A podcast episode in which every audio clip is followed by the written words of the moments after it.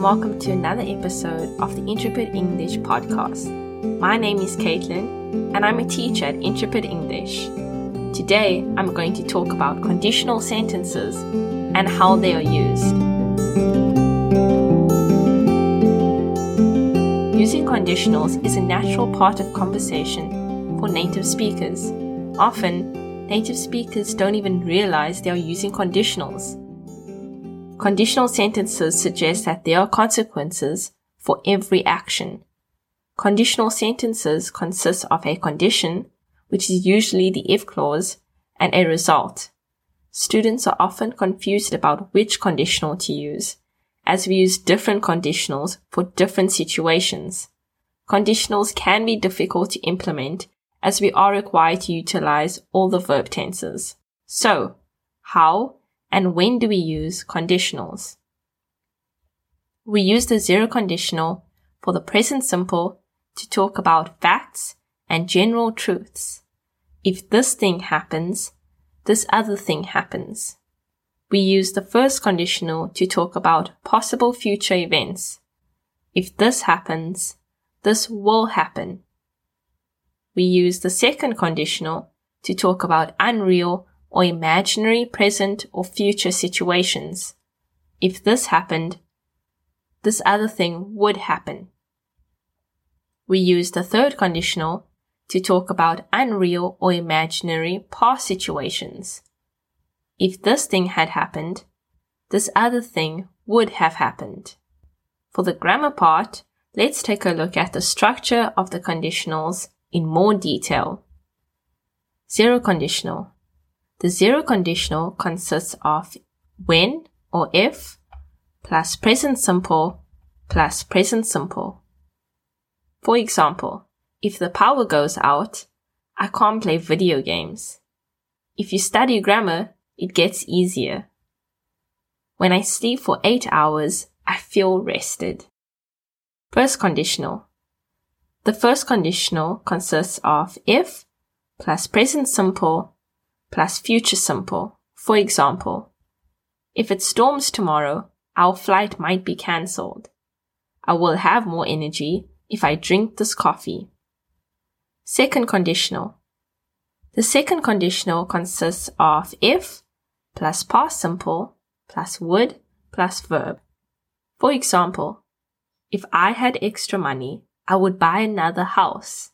If I knew the answer, I would tell you. If I didn't have to work this afternoon, I would come with you to the beach.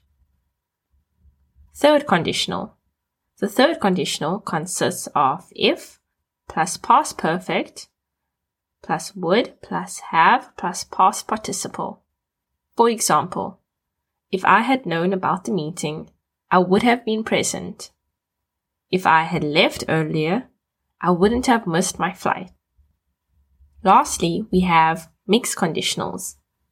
The mixed conditional is formed by combining two different conditionals.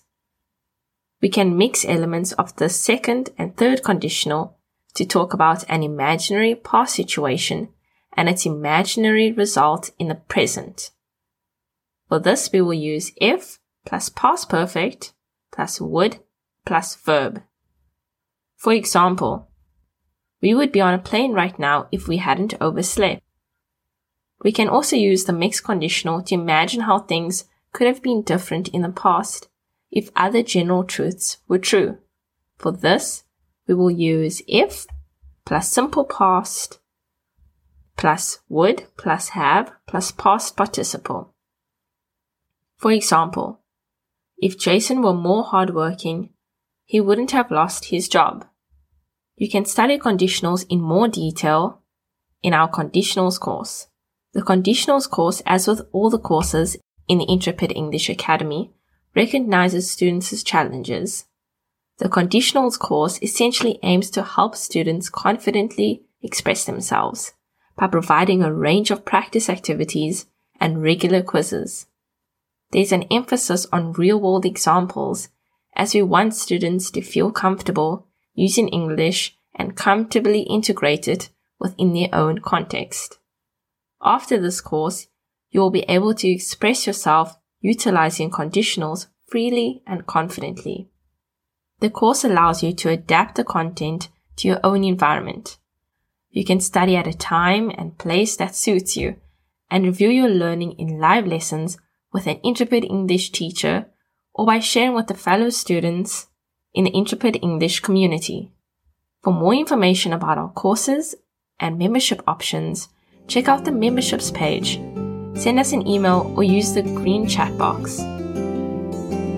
This content was written and recorded by Intrepid English teacher Caitlin. You can find out more about me at my Intrepid English teacher profile. If you have any questions or would like to request a topic for our future blog posts or podcasts, you can post it on any of our social media pages or email us at lorraine at intrepidenglish.co.uk. Thank you for listening and have a wonderful day.